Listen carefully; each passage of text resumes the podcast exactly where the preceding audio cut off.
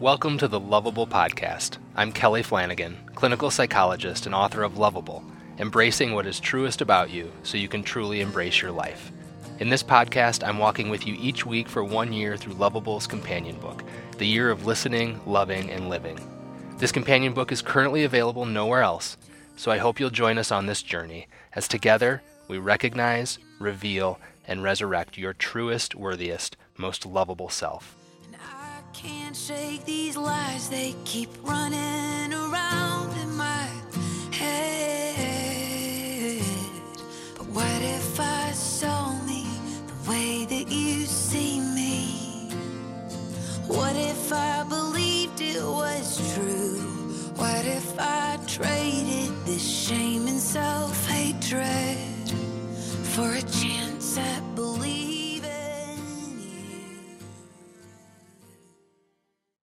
Hey there, everyone. Welcome to episode 8 of the Lovable Podcast. Uh, this week we are covering week 7 of Lovable's companion book, and week 7 is entitled You Are Not Your Thoughts, You Are the Observer of Your Thoughts. This week we're going to talk about one of the most important tools for coping with unpleasant or uncomfortable thoughts and feelings, and how using it might actually be an essential step in reconnecting with your truest, worthiest self. Before we get into that, though, a reminder um, these are conversations between me and you. We have them on Facebook Live almost every Wednesday at 9 a.m. Central Time. You can join them by going to my Facebook page, Dr. Kelly Flanagan, uh, to tune in. Um, but we are taking off next, uh, this coming Wednesday, uh, November 22nd. We're going to take it off. It's the day before Thanksgiving in the United States, and so we're going to um, focus on other things next week. But we'll be back here uh, on Facebook Live recording uh, on Wednesday, November 29th. Now, if you want to keep track of small changes like that, an even more reliable way uh, to stay up to date on the Facebook Live recordings is to be subscribed to my email list if you're not already. Uh, it's my weekly newsletter list. Uh, you can go to drkellyflanagan.com. It's drkellyflanagan.com and uh, subscribe in the right sidebar there uh, for my weekly newsletter. You'll get reminders about the Facebook Lives. Uh, you'll get my every other week blog post for free. You'll get links to these podcasts for free. You'll get a free sample of my book, Lovable and uh, you will get a free copy of my short ebook, The Marriage Manifesto Turning Your World Upside Down. All of that for free. Um, so go there, sign up. Uh, we'd love to have you join us. It's a great community. Um, now, this might be the first time you're hearing about Lovable. That sometimes happens. You stumble across this podcast. If it is, you can go to lovablethebook.com. That's lovablethebook.com to find out all about it. It's available in paperback, digital, audio wherever books are sold, and you can pick up a copy, get an even better sense of what we're doing here with this podcast. I do. I think the podcast can stand on its own, as I mentioned in the introduction, but I think it stands taller and um, and and wiser on the shoulder of Love, Lovable. So go check out Lovable and uh, and then follow along. Um, anything else? Let's see. I don't think so. Um, so let's get into this week's episode. Uh, this conversation was super helpful to me, and I know it's going to be helpful to you too. Here we go. Hello, Facebook Live. Thanks for joining us to record the eighth episode of the Lovable Podcast in week seven of the year of listening, loving, and living. This week's chapter is entitled You Are Not Your Thoughts, You Are the Observer of Your Thoughts. So, this week represents a sort of transition point in the, these first months of listening, which are focused on embracing our worthiness before going out into the world to find our places of true belonging. Up until this point, the first six weeks have really focused on some aspect of what I call undoing. Um, so they've included things like uh, breathing, uh, mindful breathing, cultivating rest, removing digital clutter, pausing self help, letting go of our outward journeys um, that we, we go on to try to become worthy, uh, and starting to settle into our inward journey, letting go of all of our efforts to be someone who's acceptable to others. Um, and so they've really involved this kind of um, this sort of interlocking process of beginning to get still and create space. So this week represents a bit of a transition into a new phase of these months of listening. And, and the reason for that is that most of us will discover that once we get still, uh, once we create space in our lives, uh, some sometimes some unpleasant thoughts, feelings, and experiences arise within us, most of the time, actually. Um, and sometimes we discover that's why we were going on all those frantic, busy outward journeys. It was to stay distracted from what was going on inside of us. Um, but when we do have the courage to create stillness and space and start paying attention to what's going on inside of us and start moving inward, we discover there's some unpleasant stuff there. And that's where a lot of people stop the inward journey. They go, oop, I don't like this. It doesn't feel good. I am turning around and I'm going to start chasing all those things that I was chasing relationships and accomplishments and so on and so forth. Well, we want to cultivate in ourselves an ability to persist through those early difficult experiences, the difficult thoughts, the difficult feelings. The only way to get to the center of us, where our truest, worthiest self resides, is to go through those unpleasant experiences. Um, so we want to get to the light underneath all of that shadowy stuff. Um, so today we're going to start doing that. We're going to start building in the tools for persisting through those difficult experiences. I will tell you personally that doing this podcast at this point has been invaluable for me because one of the things I talk about in Lovable is that as we move through this progression from embracing our worthiness revealing the true self that we've embraced to people and finding our belonging. And then, in the midst of that belonging, getting the encouragement to go out into the world and practice our passions. That's the progression. That eventually, in the midst of practicing those passions, something goes wonky. uh, we start to lose our focus about why we're doing it in the first place. Um, our ambition takes over rather than our passion. Uh, or uh, we run into a roadblock and we start to question whether or not this is what we should be doing all along. Um, and that's something, and I've alluded to it in different blog posts, but that's something that I've been going through this fall. And uh, and so uh, in in Lovable, I talk about how when that happens, we find ourselves sort of right back at the beginning of the cycle, questioning our worthiness all over again, sort of dealing with that voice of shame inside of us all over again and, uh, and that's what I've experienced. So I'm grateful for th- these practices because I've needed to to re-engage them in order to begin to move through this Act One uh, task of embracing my worthiness all over again. Um, and and and as predicted, it has been less painful. Um, I felt less stuck. I feel like I'm moving through it more quickly. But these practices have um, sort of returned at the right time for me. So I'm grateful for them. Kim writes, so much of what you have invited us into redirects my focus to me, to what is already in me, to my true self within, who accommodated all these years to be who I thought others needed. Yeah, Kim, I think there's, um, I would imagine most of us will become aware of that to some extent. Um, that we have turned ourselves into something other than what we are in order to keep people happy, in order to avoid conflict, um, in order to be what certain others expected us to be. And uh, and so much of this process is, is realizing when we when we say I don't even know who I am. It's not that there isn't an I am. It's not that there isn't a self existing within at the center of us. It's just that we've abandoned it, and we need to embrace it again. So I'm so glad that that's what's happening for you, Kim. Um, it's what's happening for me all over again this fall. Julie writes While interviewing, I'm looking for what of my many aspects would be unwelcome at potential jobs. Wow, that's a great point, Julie. Um, and this is a conversation back when we were doing what I called courtyard conversations um, through Go, GoToMeeting um, with small groups of people from, from the blog.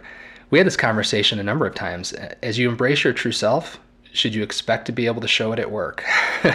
um, uh, or should you expect to be able to show it at, at every place in your life, in every setting?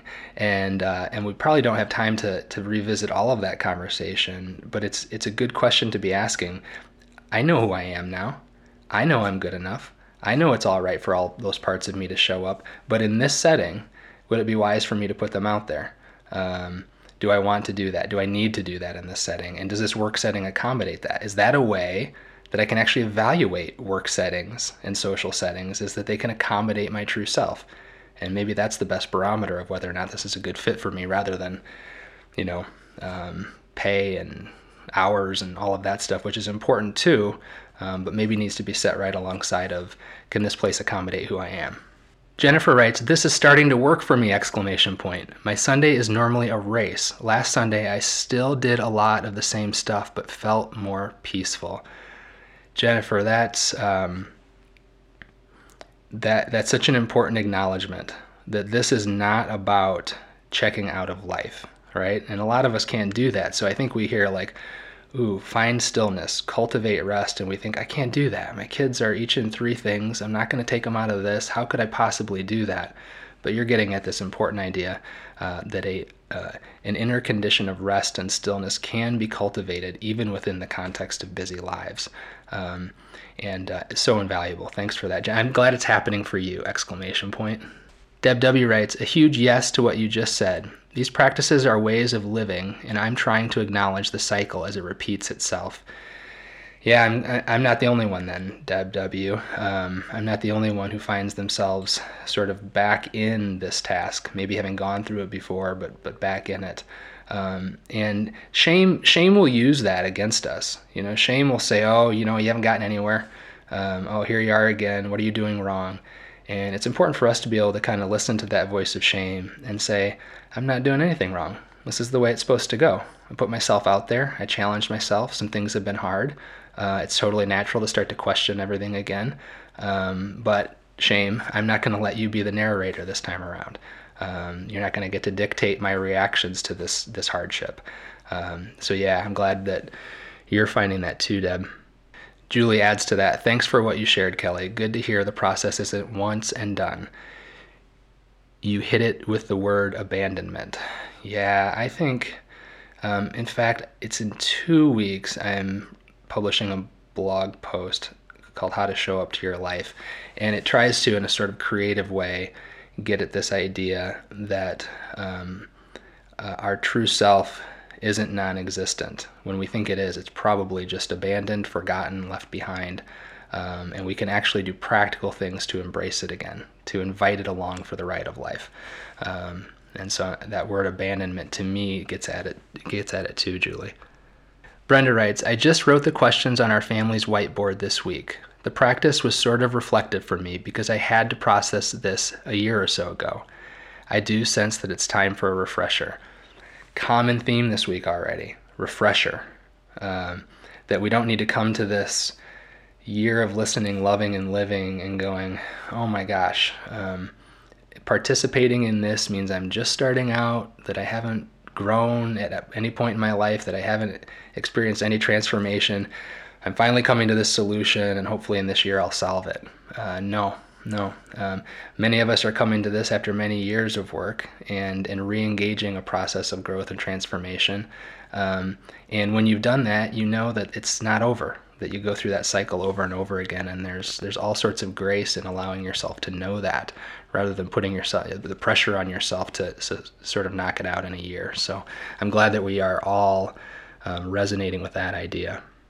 Amy writes, Doing is the enemy of being. I'm trying to embrace this these days.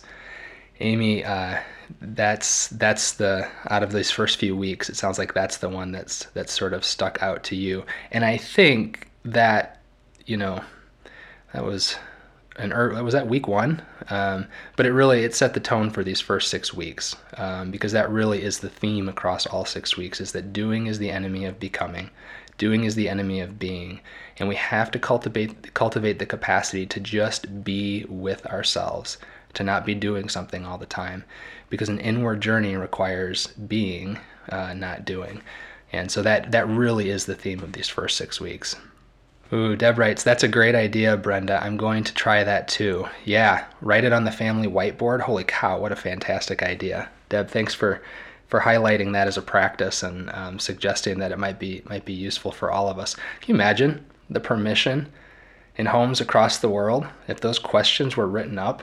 Just the it's the permission just by asking those questions and knowing that they're okay to ask within a family. It's permission to be who you are, right? Um, is you're inviting your kids to say, "Well, this is who I am, but I'm trying to get loved by you, and so I'm being this other thing instead because I think that's what you want." right? And then we get to, to engage that question and assure them that they are beloved and worthy, uh, regardless of whether or not they become the person that we want them to be. Uh, and that we are gradually going through that process of, of removing the conditions of our love and affection for them. Um, what a beautiful thing to be openly discussing within a family. Deb W. writes Yep, shame is a killer of joy, and it shows up whenever it can And for me, it makes me want to stay small. Absolutely. Deb, that, you know, there are there are a number of red flags that shame is, is sort of steering the car. One of them is wanting to stay small. Um, and in that family of things is feeling sort of apologetic for your existence, um, feeling like you don't have the right to have a voice. Uh, that that sort of cluster of experiences is a sure sign that shame is up to something. Um, I also often say there are two words you can look for: should and supposed to. I should have done that, or I'm supposed to do that. Uh, not always, but be careful. you know, supposed to why? Oh, because that's the only way you'll be lovable and acceptable. Okay, let's start to question that a little bit. um, so watching out for those words is important too. Kim writes, I must say, something you said on a podcast about God being the space in us versus there being a God shaped hole in us was profound and still resonates with me. Kim, thank you for that. Um, I think I've acknowledged that that was probably kind of sharing that unformed thought was probably one of the riskier things I felt like I've done so far in the podcast. Um, and so it's been a huge affirmation for me to hear that it's one of the things that's resonated with people the most. Um, and I just have to, I just want to reiterate again that it, it arises for me out of a faith that God is with us and is always with us. And if it feels like God is not with us, I have to start looking for another explanation. So, in other words, if it feels like there's a God shaped hole in me, now I have to ask the question, well, what is that? Because uh, He's not absent from me. Um, and, oh, maybe that hole is God. Let's start there. Julie writes, Kim, me too. I've returned to that a few times this week. Deb W writes, Kim, me three. I've thought about that a ton this past week and have been super comforted by it. Deb F writes, I'm finding, Kelly, that as I go on this journey, my circle of friends seems to be getting smaller. I am okay with this, as I'm weeding out some very unsupportive people. Deb F, that was a theme that started to arise last week, and I, as I said, I think that's a it's it's a natural thing to start to arise as we begin to embrace our worthiness, um, to start to wonder about relationships in, in which our worthiness is not being embraced by other people. Um, and so you are already beginning to, to ease into that work of cultivating belonging, which often involves uh, a shrinking of circles of belonging at first. So, um, good for you for doing that and having the courage to step into that already. Brenda writes, have to, should have, oughta, oughta, even need to are red flag words in my thought ticker tape. I try to rewrite them into I am, I desire, I choose statements. Brenda, that is an invaluable uh, reframe uh, and one that I want everybody to hear. Um, notice, notice phrases or thoughts in your head that include the, the, the words should have, have to, ought to, even need to. Um, and then try to reframe those as I am, I desire, I choose. So, so good. I love it. I love the, the practices that you guys uh, bring to this uh, and, and suggest yourselves. It's so good. Thanks again for this discussion, everybody.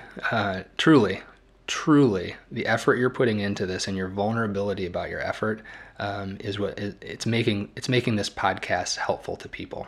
Um, me, uh, me here talking, meh. You engaging, working on it, going after it, so helpful and so encouraging to so many people. So thank you. Um, and now let's let's transition into to this week's uh, reading and practice. Again, I want to connect this piece of the companion book back to Lovable. So for a little context, I'm going to read an excerpt from chapter five of Lovable, and chapter five is entitled "You Are What's Underneath You're Underneath." We're all pretty familiar with the first two layers of our humanity. The surface layer we present to the world, and the just below the surface layer we hide from the world. The surface layer is the image we seek to project, and it's usually as flawless as we can possibly make it. The other layer, the underneath, is where we keep our not so pristine stuff, like fear, uncertainty, sadness, jealousy, confusion, anger, arrogance, and hopelessness. Usually, the underneath is uncomfortable or disturbing, so we do our best to avoid it. We stay on the surface of ourselves because we don't want to know what other troubling realities may lurk within our depths. Consequently, we never get around to digging into our underneath, and we conclude there is darkness at the bottom of our humanity. Every once in a while, though, someone keeps digging, into the dark underneath and through the dark underneath, all the way to the center of themselves and into the light. So, for me, that excerpt sort of anchors this transition that we're making this week. That we created all the space for stillness, uh, we created all the space uh, for rest, and what we did essentially was create space uh, for what is inside of us to rise to the surface. And often, what rises to the surface first is all of that darker stuff, all of that more unpleasant stuff. Um, and this is the point at which most people say, Whoop, I'm done. I'm out that doesn't look good. Uh, that doesn't feel good. Uh, chasing my worthiness in relationships and accomplishments wasn't terribly effective, but at least it wasn't this unpleasant. I'm going back to it. Um, and we want to be able to kind of equip ourselves to be at least steady, um, at least not running away in the midst of that part of the inward journey, at least able to attend to and stick with the inward journey as we begin to feel these things that might be a little uncomfortable. I'm not saying everybody will, but it often happens, and so we want to be prepared for it. So that's the idea. This week we're going to start to shift into how do I deal with uncomfortable feelings that arise within the space I've created. So, with that context, let's get into to this week's reading. It's called Week 7 You Aren't Your Thoughts, You Are the Observer of Your Thoughts. If it hadn't been so annoying, it would have been hilarious. The American Psychological Association Practice Organization, or the APAPO, started a new listserv. The problem was they didn't ask permission. They just automatically added everyone in the organization to the list. Then, several weeks later, they sent out the first email, a relatively innocuous informational correspondence, useful to some, spammy to others. And the listserv exploded. It started with a handful of people asking to be removed from the list. Then, People who weren't annoyed by the original email got annoyed by the extra emails, and they began demanding to be removed as well. Next, people who had ignored the first round of complaints got angry at the exponential increase in messages, and they too replied to everyone, lambasting the whole community. My inbox was overflowing, even though the APAPO had only sent a single email. The problem wasn't the original email, it was the reaction to it. This is how our minds work too. We have an original thought or feeling, something like, I'm sad today, or that memory makes me want to cry. And it is rarely a problem in and of itself. Sadness happens, a relatively routine part of being alive. It is our slew of ensuing thoughts about that thought that becomes the problem. I have no reason to feel sad. What's wrong with me? Quit being weak. Oh no, I'm feeling worse. What if I get depressed again? I can't handle this right now, and I'll let everyone down if I'm not my usual happy go lucky self, and then no one will want to be around me, and I'll be alone, and so on. Or we might have this ordinary, relatively harmless initial thought I'm scared. But then all our inner voices begin flooding our mental inbox with their reactions. I want to unsubscribe from this mind of mine. Get me out of this head. Why can't I be brave? Why do bad things always happen to me? Am I being punished for something? Oh no, my heart is racing. Am I having a heart attack? Am I going crazy? Surely everybody can see I'm totally losing it. Or maybe your initial mental message reads a little more like mine typically does I messed up. It's a relatively mundane statement of fact. You're human, imperfect, so you make mistakes. But then the reactive thoughts start filling up your mind. I made a mess, so I am a mess. I never get it right. I'm never good enough. No wonder I always disappoint people. I'm worthless, and who would ever want to be with me? and I'll never amount to anything, and what's the point of this life if you're a nobody? Somewhere in the midst of the APAPO debacle, my annoyance actually did give way to humor, as I watched us replicate in electronic form what our minds do in thought form every day. I chuckled to myself as I quietly unsubscribed from the list. Of course, you can't quietly unsubscribe from your mind. Around the time I unsubscribed from the APAPO listserv, I created a listserv situation of my own, I accidentally scheduled an untangled blog post for the wrong day. I awoke to discover the error, and my initial thought was, whoops, I messed up. But then the mental reaction began. You also sent out an artisan blog post this morning. People won't like having their inboxes jammed up by your words. They'll unsubscribe. And then the voice of my shame chimed in. Chimed in. When people unsubscribe from your email list, they're unsubscribing from you. Why do you even bother to write at all? As the morning wore on, the stream of thoughts filled up my mental inbox, making it difficult to get anything else done. So I went down to the river, literally. I drove to the river that runs through our town and I watched the water flow past. And I pictured my thoughts like that river flowing past me. As I watched them, I began to feel separate from them.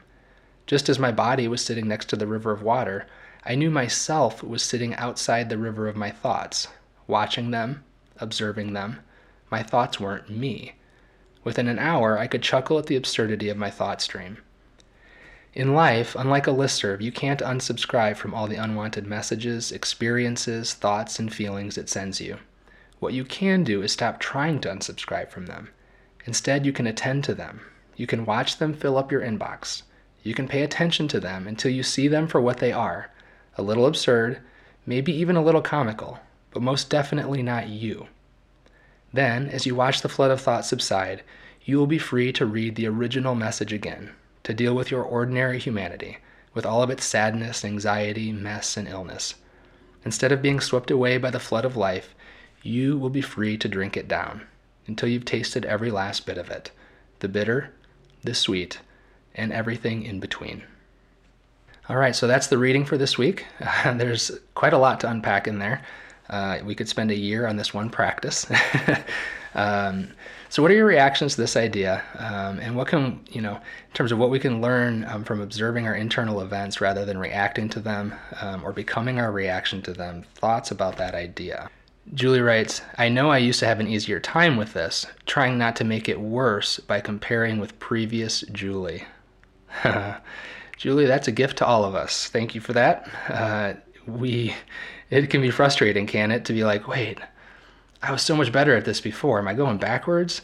Um, no, you're going forwards, um, but you're dealing with new situations. Um, you're you're dealing with new challenges, new stresses, um, and and so you're going through a period of time where it's a little bit harder. And you're exactly right.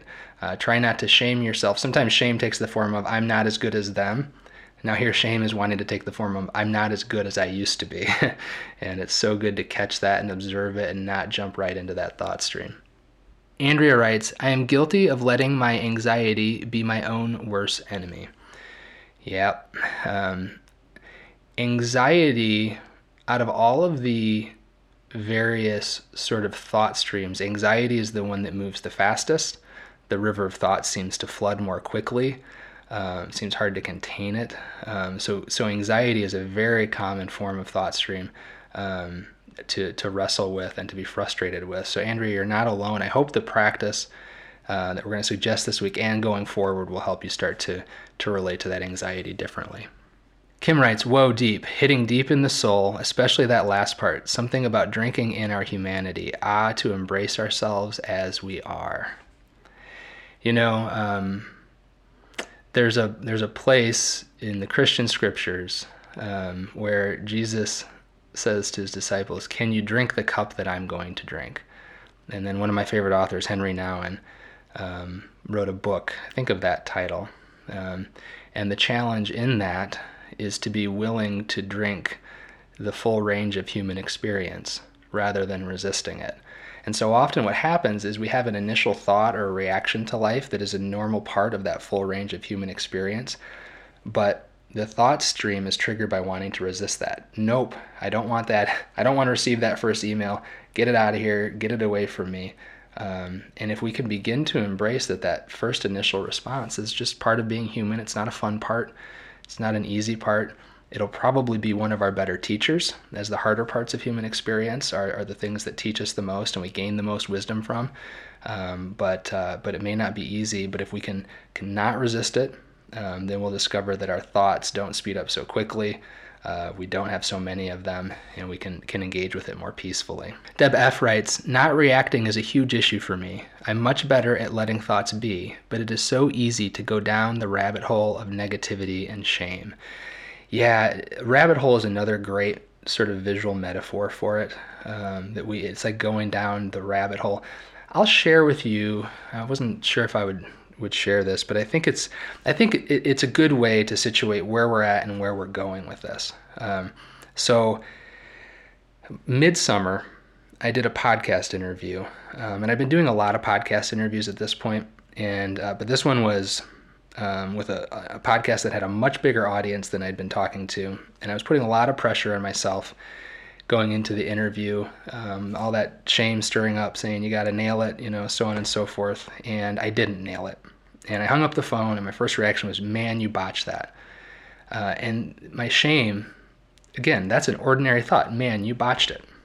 It wasn't your best interview. And my shame sort of piggybacks on that. That was your chance to to introduce lovable to a lot of people, and you botched it. You know.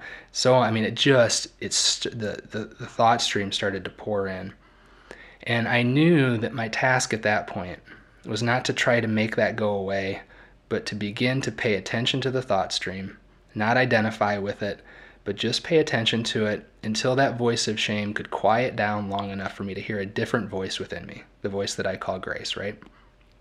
So, 48 hours, 48 hours of just constantly shame thoughts, um, telling me how much I'd messed up and how, how you know how badly I did, and uh, all the ramifications of that mistake, and so on and so forth. Um, and I'm and I'm, I'm listening. I'm not jumping into the thought stream. I'm watching, and then a little more than two days later, I'm on a bike ride, same process, and I can just feel the shame quieting down a little bit, and and uh, and then I heard the voice of grace. And the voice of grace said, It's hard to learn on a big stage, Kelly, but I'm proud of you for getting up there.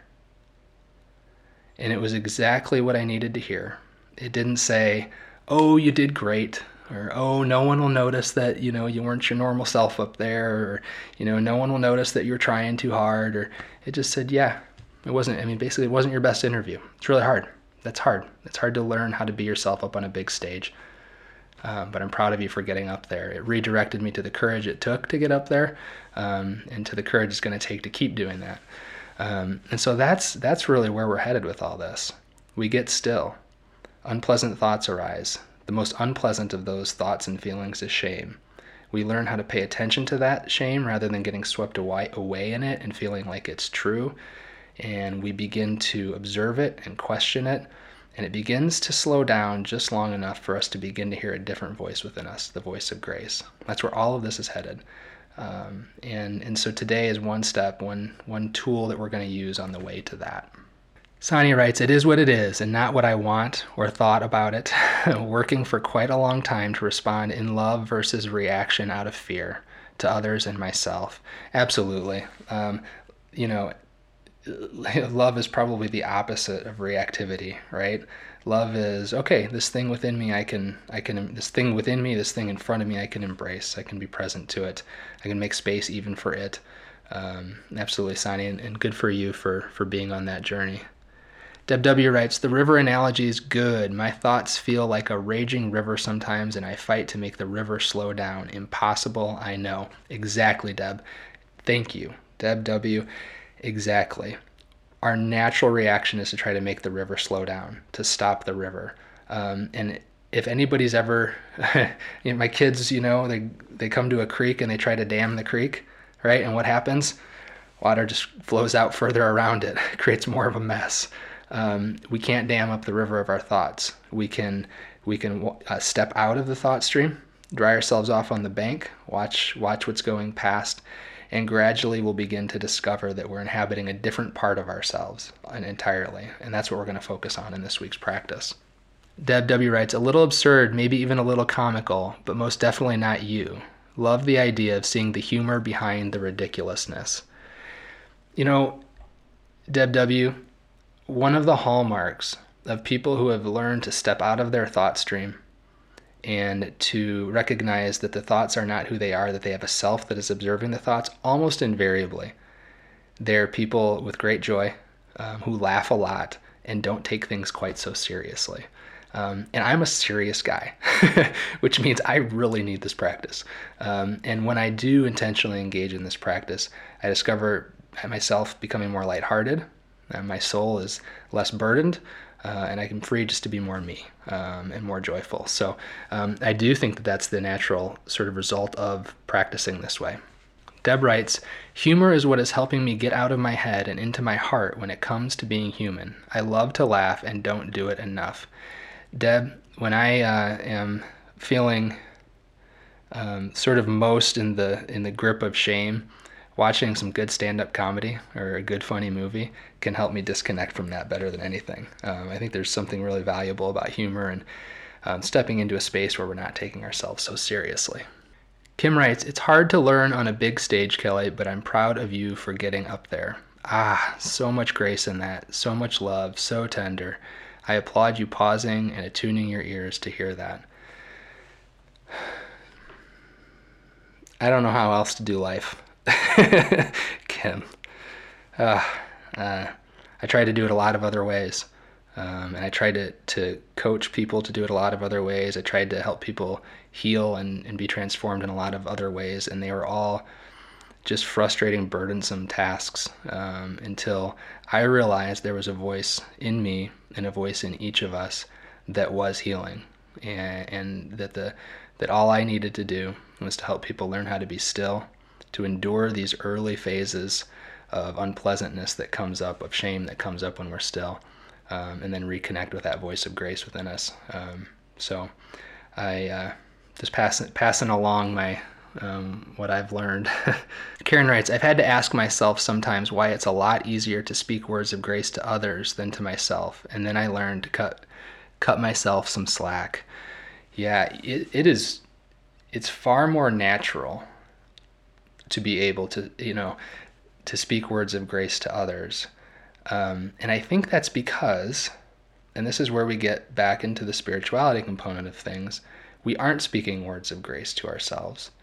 Um, we are we are as well receiving words of grace from the voice of grace within us, and um, and there's a, a part in Loveable where I talk about that that um, that when you hear the voice of grace within you initially, the, the reaction is like too good to be true. That can't be true.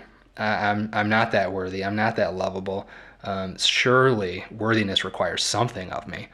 Um, and, and that's how you know you're hearing a voice that is not just you sort of telling yourself what you want to hear. Uh, because you would never say that to yourself. You don't believe it. It's too good to be true at first.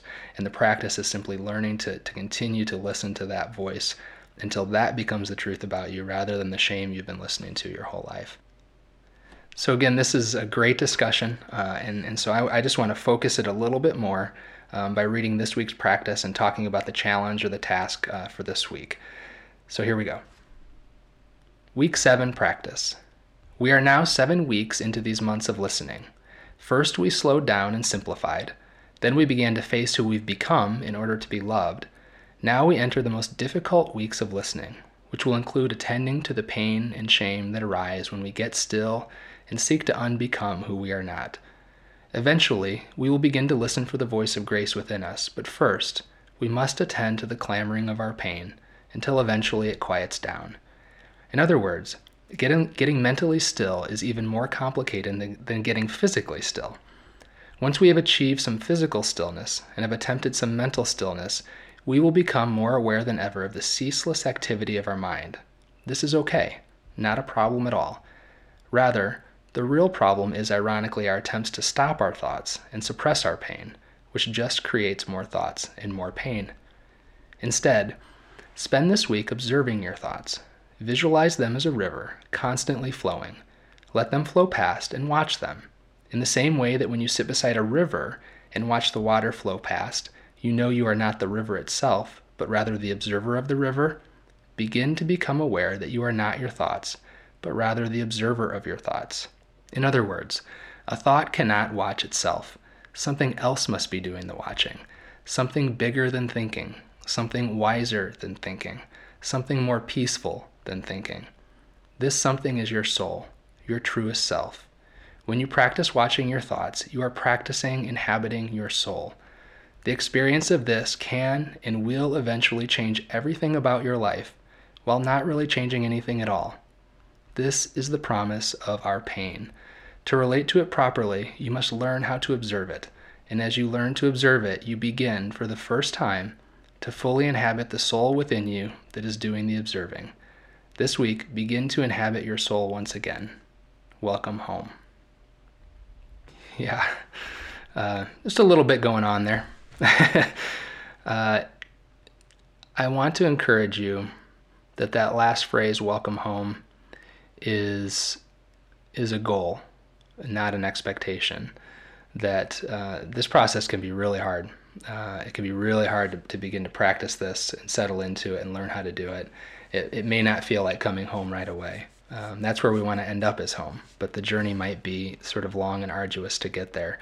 So don't put the pressure on yourself in one week um, to have that experience of arriving home within yourself. Um, it might take a little while. Deb F writes, practice watching our thoughts. That's going on the whiteboard this week. Great idea again, Brenda. Yeah, yeah, I love it too. Whiteboard for the whole family. Practice watching your thoughts. Practice watching the river. Sit beside the river. Um, don't don't wade into it and get caught up in it. And if you do, remember it may carry you. The river may carry you a mile downstream, but that's then you can get out and sit on the bank there um, and try to stay on the bank as long as you can. And then when you discover that the thought stream has carried you away again, swim to shore, sit again, watch for as long as you can. Um, that's the process. That, that that's the process over time is spending as much time on the bank and as little time in the water as we can. Julie writes, Home also sounds like, as with much else, a catching of glimpses and coming and going. Is there a permanent arrival? Your thoughts? Yeah, Julie, I think maybe I was just starting to get at that. Um, that um, we can feel at home, solidly inhabiting our soul, watching our, our thought stream go by. Um, and then I think there's an inevitable rhythm to that because it requires an awful lot of intentionality.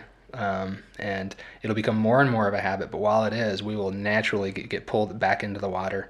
Discover, like, you might discover a minute or a, an hour or a week or a month down the road, like, oh my gosh, I haven't, I haven't observed my thoughts in a month. I've been swept up in them for a month. Um, I think part of what I've been dealing with this fall is that I was swept up in them for the majority of the time for many months. Um, and so I think the longer you're swept up in them, the longer it takes to sort of um, find your way back to the bank and to begin to feel like that bank is home for you. Um, but but that's the rhythm. That's the ongoing rhythm. And so and so thanks for pointing that out. That we don't have to think of this again as a one and done sort of experience. Kim writes, But oh, does that sound like a beautiful hope to arrive at home within me, and that to have that space of grace to be the air that I breathe in my home. Oh, I love that. Love that imagery, Kim. That grace is the air you breathe at home within the soul inside of you. Mm. That's good stuff. Thanks for adding that. Loveable at one point in the process was originally entitled Home, and the sections were entitled um, At Home Within Yourself, um, at home within your relationships and at home within the world. Um, and so that that uh, welcome home imagery is left over from from those days of writing loveable very early on. Deb W wrote, "Love the idea that a thought cannot watch itself. Something else must be doing the watching." Oh man, that that idea, if it can become a tangible lived experience in our lives, can truly be the game changer for I think for most of us, if not all of us. Um, that the thing doing the watching is me. We most of so much of our suffering arises from our identification with our thoughts, that our thoughts are who we are. And as soon as we begin to discover that we're not that, there's all sorts of freedom in it. So, uh, Deb, thanks for highlighting that here at the end. Um, as I talked about in the blog post today, when we are sitting on the bank and the thoughts have died down and we are simply watching our ordinary lives, um, part of that sense of gratitude is a sense of the gratitude of being at home within ourselves and that that can actually happen um, and that, that nothing else has to happen around us to give us a sense of peace or joy. Um, so I hope that, that we practice this week and that that experience begins to grow within us and it gives rise to some gratitude as well. All right, uh, so let's go ahead and, and, wrap up this week's discussion right there. So much fun, so much good stuff in here. So grateful for all of you. Um, these discussions just keep getting better and better, um, and that's because of you. So thanks so much. Um, next time, we'll check back in um, regarding this exercise, and then we'll get into week eight of the year of listening, loving, and living. It's entitled The Small Gate and Narrow Road Back to Your Truest Self. Uh, we're going to talk about how to move toward our pain rather than away from it. Uh, sounds like fun, huh? um, actually, it might not be all fun and games, of course, uh, but truly, the joy waiting for you on the other side of your pain will be worth every single bit of it. Until then, watch your thoughts and remember, you are the soul doing the watching. Thanks again for joining us on the Loveable Podcast. Remember, this companion book can stand on its own, but it stands a little taller and a little stronger on the shoulders of Loveable.